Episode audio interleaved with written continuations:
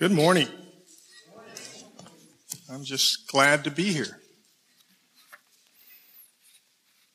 I actually am glad to be here. I really enjoy coming over and sharing the Word of God with you guys. And this morning, uh, it's my favorite topic. So it's all working together. Everything's working together good for me this morning. So last week, um, well, for those of you that don't know me, my name is Nate. I think I've already been introduced. But last week we talked about our practice, whether we align with God or align with sin. And we, I hope you came away with the idea that in order to align with God, we must be in Christ. We have to be in Christ to align with God. But this week, we're going to talk about the love of God. And we're going to continue in that same book we were in last week, First John. So go ahead and turn to First John chapter 4 verse, or chapter 4 verses 7 through 21. I'm going to read those in a moment. First John chapter 4 verses 7 through 21. And this is the word of the Lord. And I'll ask you to go ahead and stand for that reading. It's just one of my habits out of respect for the word of God. Beloved, let us love one another, for love is from God.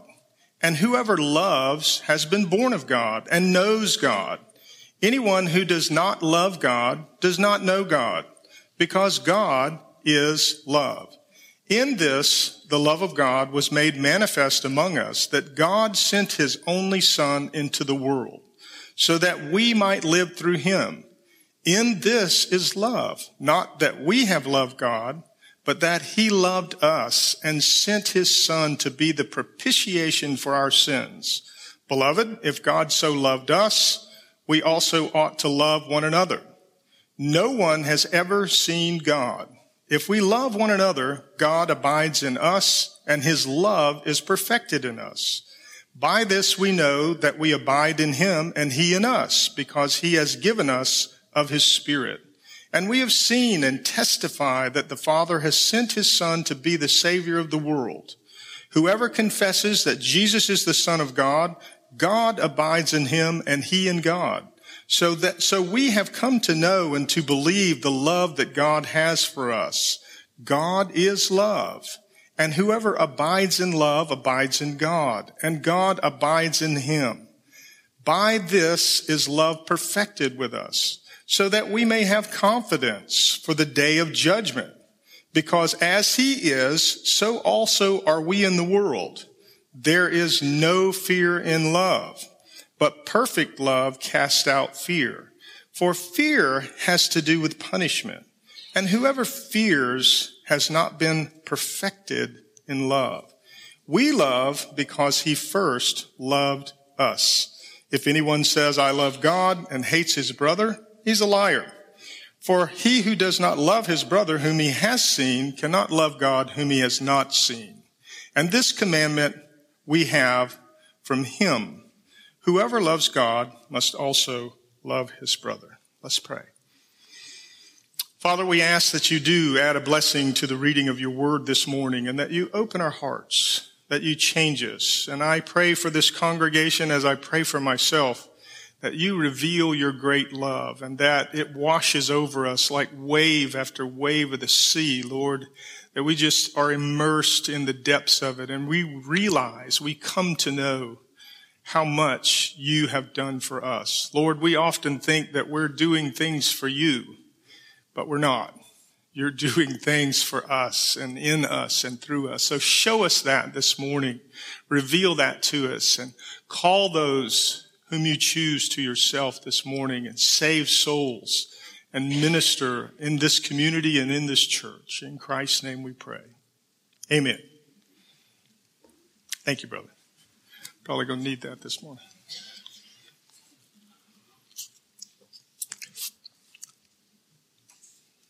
So let's look at our first point. I think it's on page eight of your bulletin if you're there already.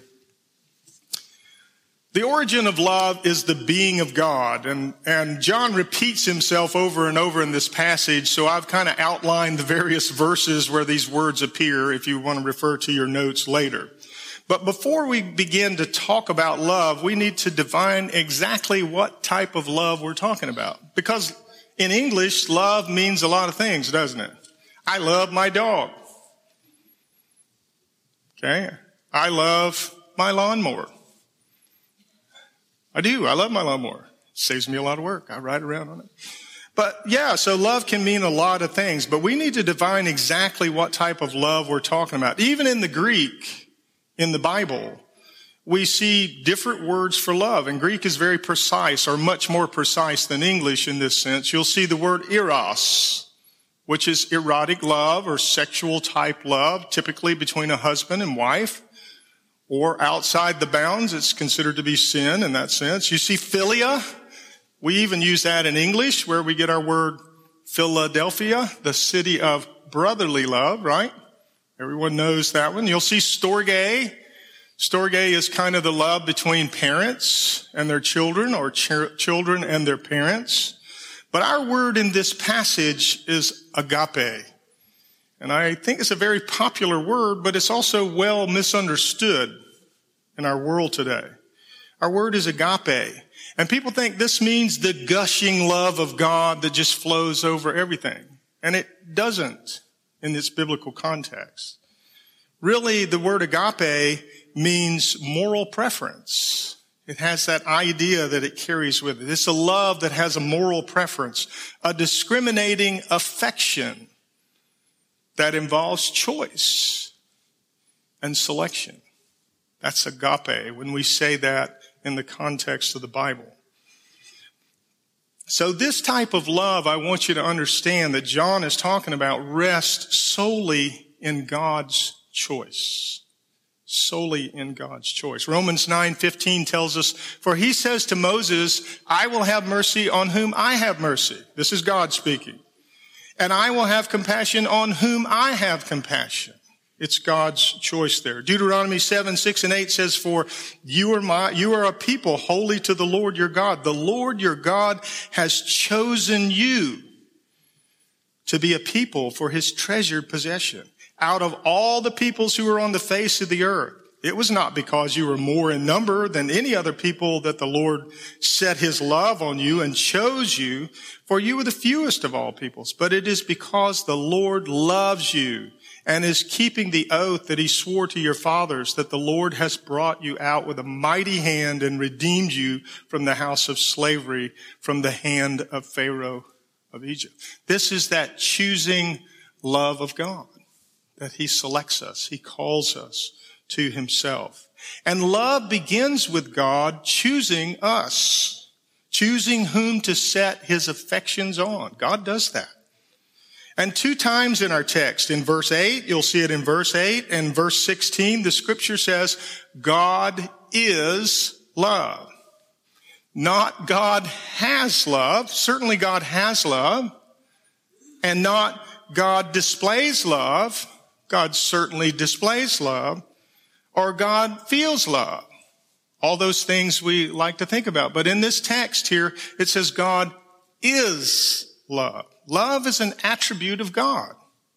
It's, as a matter of fact, theologians call it a communicable attribute of God. Does everyone know what a communicable attribute is? Is this way for no, be honest. Okay, a communicable attribute is some characteristic of God that he passes on to us. For example, here's not a communicable, this is an incommunicable attribute. Omnipresence. Can anybody be everywhere at once? Moms try to be. But only God can do that. So that's not a communicable attribute of God. In this case, this type of love is a communicable attribute of God, and we can love like God. We can choose to set our affections on someone. That is, can't do it perfectly. That's not what I'm saying. But love is not just an attribute of God. It's also his substance and his nature. When something is a substance, it's what is made up of. It's, it's, he consists in that manner. And as a matter of fact, four times in the New Testament, we'll, we'll see four statements that describe God's substance and nature. And three times they'll be coming from John himself, the writer of this particular book. He'll say, God is spirit. Remember when he's talking to the woman at the well? God is spirit and they that worship him must worship him in spirit and in truth. John chapter 4 verse 24. And that spirit, the Bible later tells us, searches the heart of man, searches us out. Another place in Hebrews says God is a consuming fire. It's kind of a scary thing, but it's in the context of proper worship. If we worship God wrongly, God is a consuming fire, and that's a reference to the Old Testament. God requires worship. These are substances or, or what God is made of. God is light. 1 John 1 5, just a couple of pages over from where we are now. Light. God is light. He reveals sin and he reveals the path of righteousness to us. And then lastly today, we see God is love, and that's what we're preaching about. So since love is God's substance and nature, everything he does is in love. Everything that God does is in love. Judgment is in love. Justice is in love. Holiness is in love. We're not like that, are we? How many people have taken a disc pro, a personality exam, a disc profile, or maybe a Myers-Briggs test? You can put your hand up. How many? Okay. A lot, a lot of you have done that. And you know from taking those tests that you're high in one thing, low in another.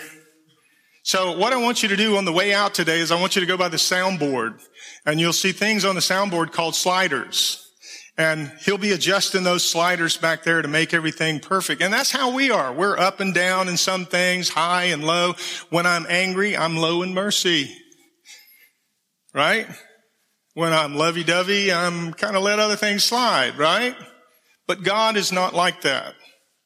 All of God's sliders are all the way to the top.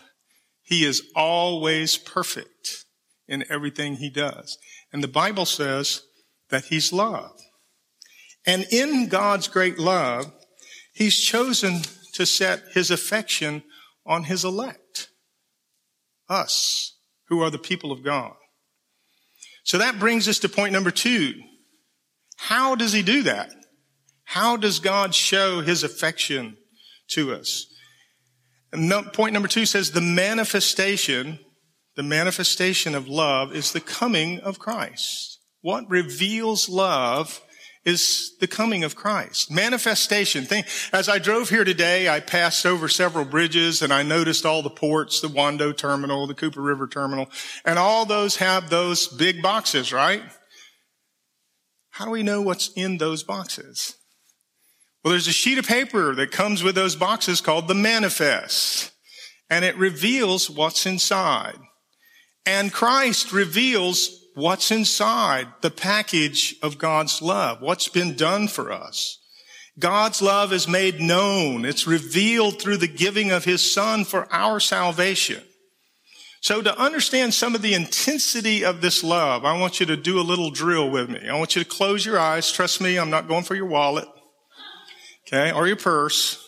Not many purses match my shoes. But yeah, close your eyes. And I want to, I want to do a little drill with you. To understand some of the intensity of God's love here in giving us Christ, I want you to imagine for a second your child. Your child.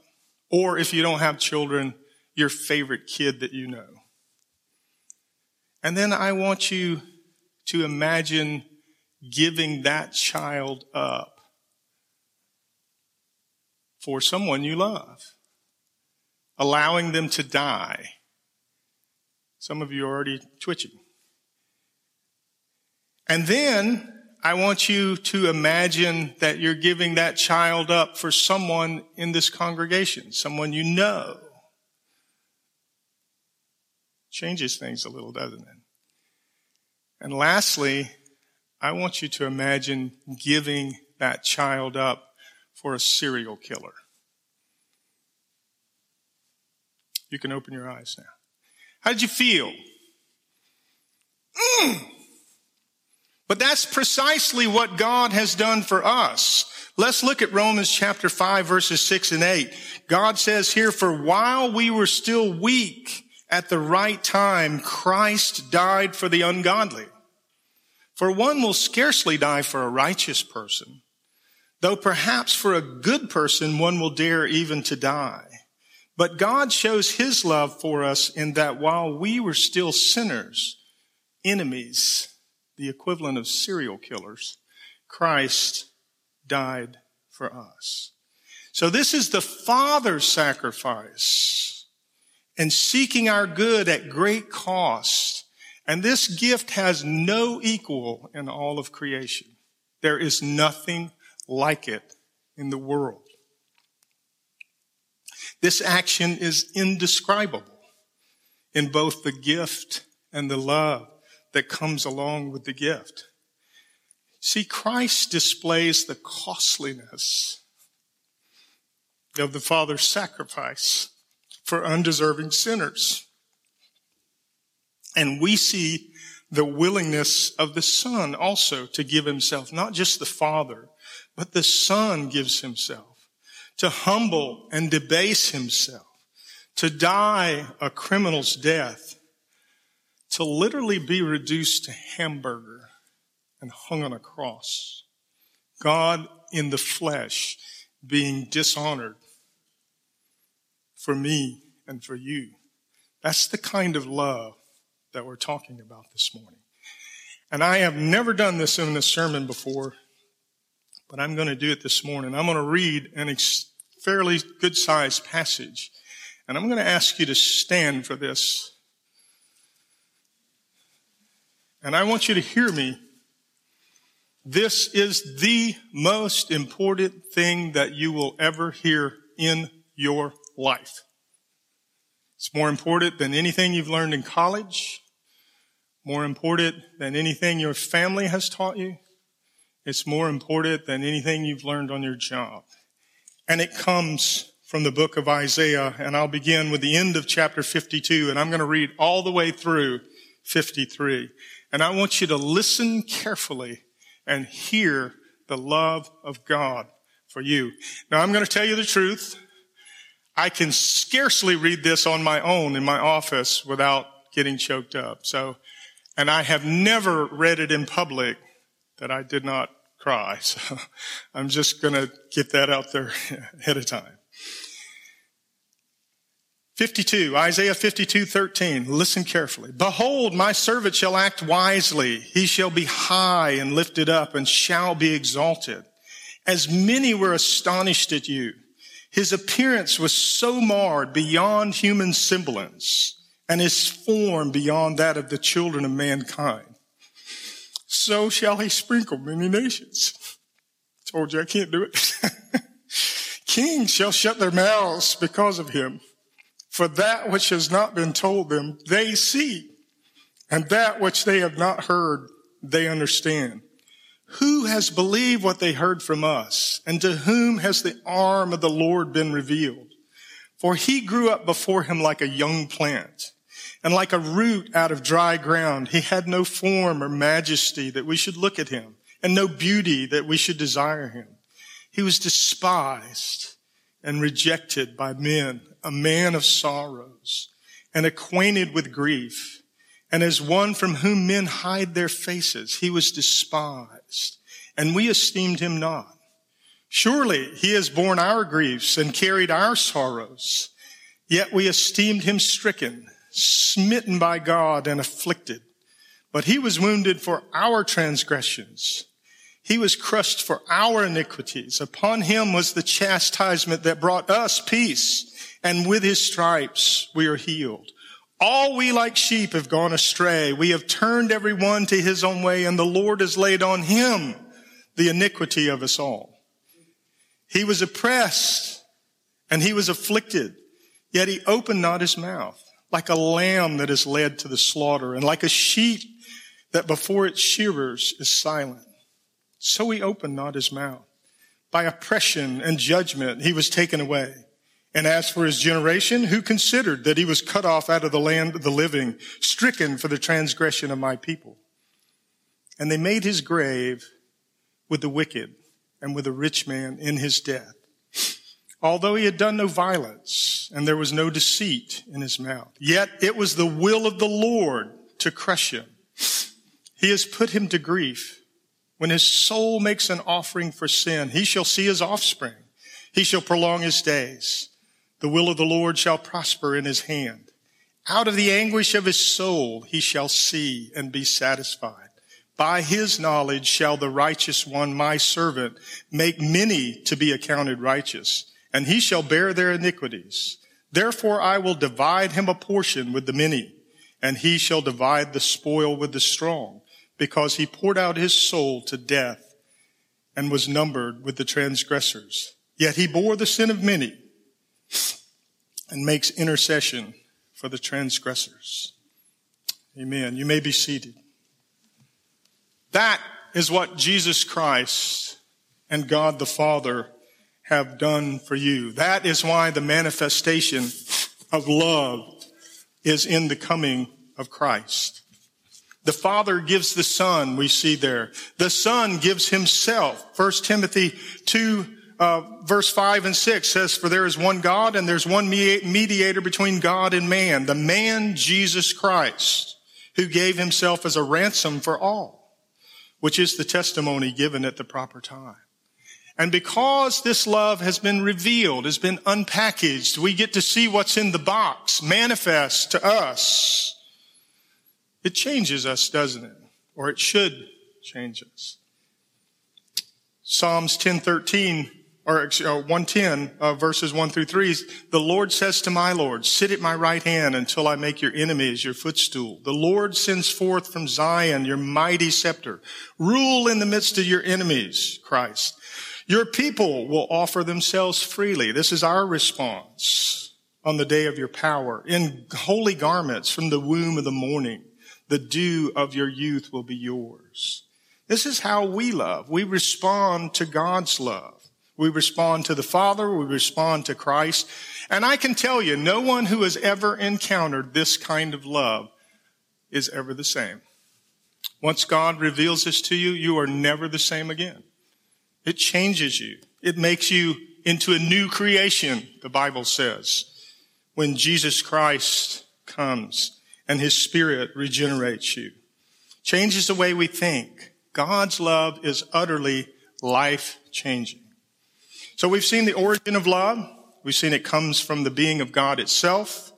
We've seen the manifestation of love, Jesus Christ, who is the visible picture of God's love.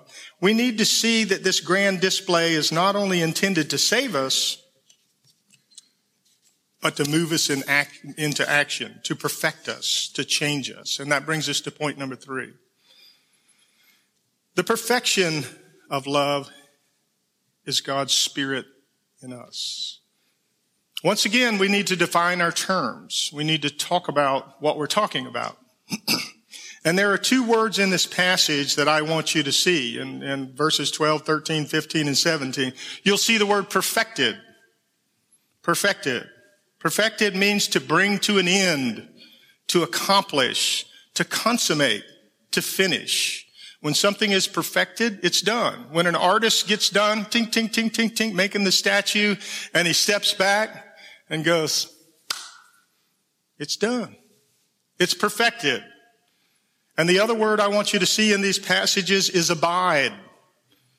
Abide. It means to stay or to abide or to remain. I don't think you can use the word in the definition of the word, but it means to remain, to stay in. So let's talk about abiding first.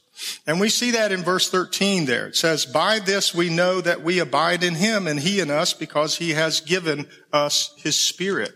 Our abiding in Jesus Christ is not something that I step into and I'm now abiding in Christ. It's something the Holy Spirit does in me and moves me into Jesus Christ and changes me because of God's love. God abides in us and that's how we know we abide in him. Is that a circular Zen riddle? No. it's the truth of God's word. Verse 15 says, whoever confesses that Jesus is the son of God, God abides in him and he in God. Okay? Whoever confesses that Jesus is the Son of God, God abides in him and he in God. The Spirit is what moves us into action. Our actions don't move the Spirit. It's the outworking of God's Spirit already in us. As a matter of fact, Philippians 2.13, write this down for a reference. For it is God who works in you both to will, both to will and to work for his good pleasure. That's God's work. Now let's talk about the word perfected.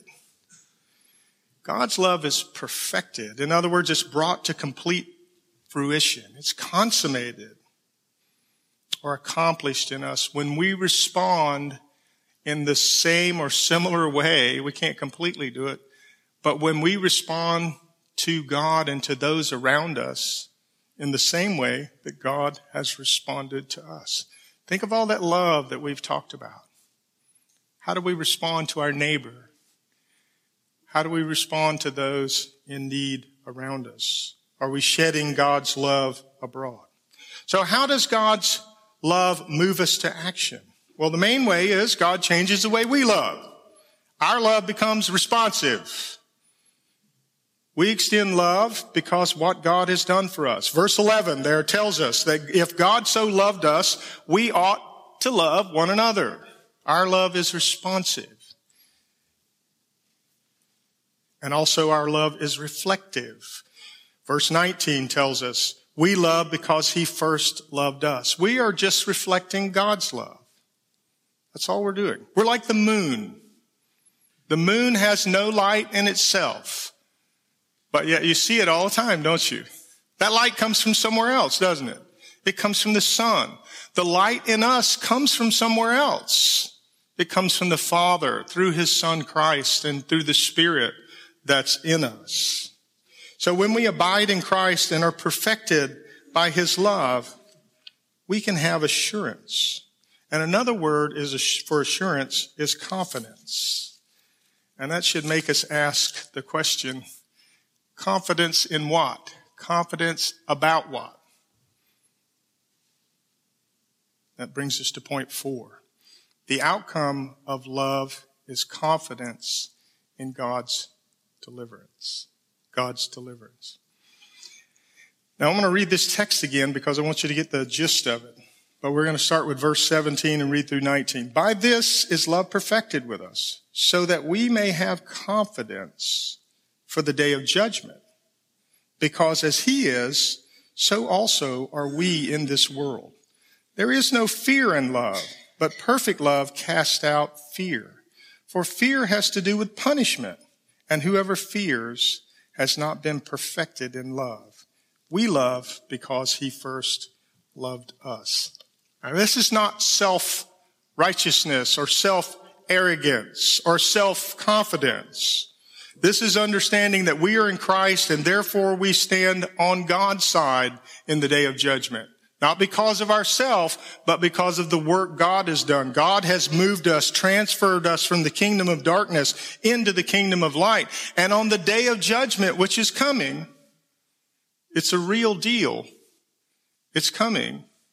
John continually references about it. You'll see in Paul's writing, he'll call it the day. When that day comes, when Jesus Christ judges, we're going to be on God's side if you follow Christ. Punishment has been removed. Think about this. Punishment has been removed from us by the blood of Jesus Christ. There is no punishment coming mine and your way. I think I've said this before. If that don't light your fire, your wood's wet. Really? that is an awesome thought. Because of what Christ has done, the blood of Jesus Christ, I'm now totally free. The Bible calls it having a clean conscience. My sin is no longer hanging over my head. It's forgiven. It's gone. It's been removed. And John, like I said, is always looking at that final judgment and where we're going to be standing. And he's very concerned here. He spilled a lot of ink in his little book for us to know that we're in a position of safety when you're in Christ. That's how much God loves you. That's how much he cares for you, that you're in that position of safety. Because I will tell you, God's wrath is coming. Colossians chapter 1 verse 28 says, Him we proclaim, warning everyone. What are we warning them from? From the wrath to come, right? And teaching everyone with all wisdom that we may present everyone mature in Christ. We, because of God's great love, are delivered from the wrath to come. 1 Thessalonians 1.10 and to wait for his son from heaven, whom he raised from the dead, Jesus who delivers us from the wrath of God. Can somebody say hallelujah? Okay. Really?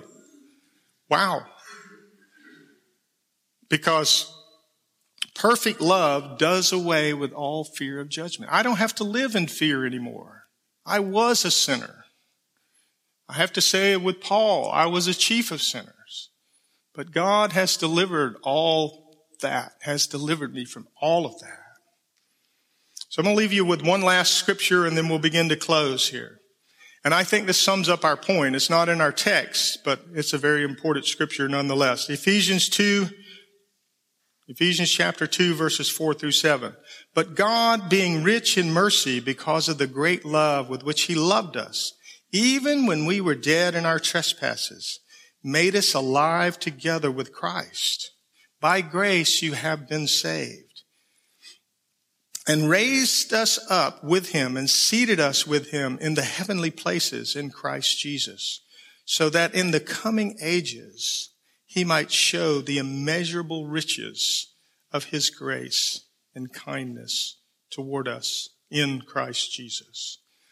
Let me ask you, do you know this kind of love? Do you really know this kind of love? Has perfect love removed all fear of God's judgment? If you were to die on the drive home tonight or today, not trying to scare you, I'm just asking a question. Is there a complete fearlessness of God's judgment because you stand in Christ? Do you have the abiding love of God in your heart? bought by the Son, placed there by His Holy Spirit, and ordered by the Father? Have you repented of your sins and placed your trust in Jesus Christ for salvation? If yes, then rejoice. There should be a big fat smile on your face right now. That's how it should be. We're supposed to be rejoicing. The world needs to know what we're up to. What are you guys so giddy about? I'm forgiven. God loves me. He cares for me. And you can have that same love. You can experience the same thing in Jesus Christ. So if yes, rejoice greatly because your name is written in the Lamb's book of life. You will live forever. If not, then I beg you this morning, I beg you, repent, turn to Christ. Believe that he has paid for all of your sin. Turn and serve Jesus Christ with all your heart. And then you'll have the peace that I'm talking about. You'll have that peace. It'll be real to you. That peace that passes all the under, all understanding. Otherwise, you will face the wrath of God alone. But it can be different. Come to Christ. Let's pray. Oh, Father, your love is so wonderful. It is immeasurable. It is indescribable. It is perfect. It deals with us with utter perfection in everything you do. It calls us constantly to repentance, to rest in Christ, to trust in Him. Lord, so Father, I pray that you would grant us that more and more, that we would grow in our sanctification as we live our lives and we would trust Christ more and more. And I pray that because of our recognition of the love of God, we would have a smile on our face and a skip in our step that makes everyone around us wonder what we're up to. Lord, so that they would ask and we would be able to give a reason for the hope that is in us. I ask you to grant that to this congregation, Lord, in this place where you planted them, and they would be very fruitful by sharing the love of God and showing the love of God and ministering and calling people to the love of God. We ask that in Jesus' holy name, the one who died for us. Amen.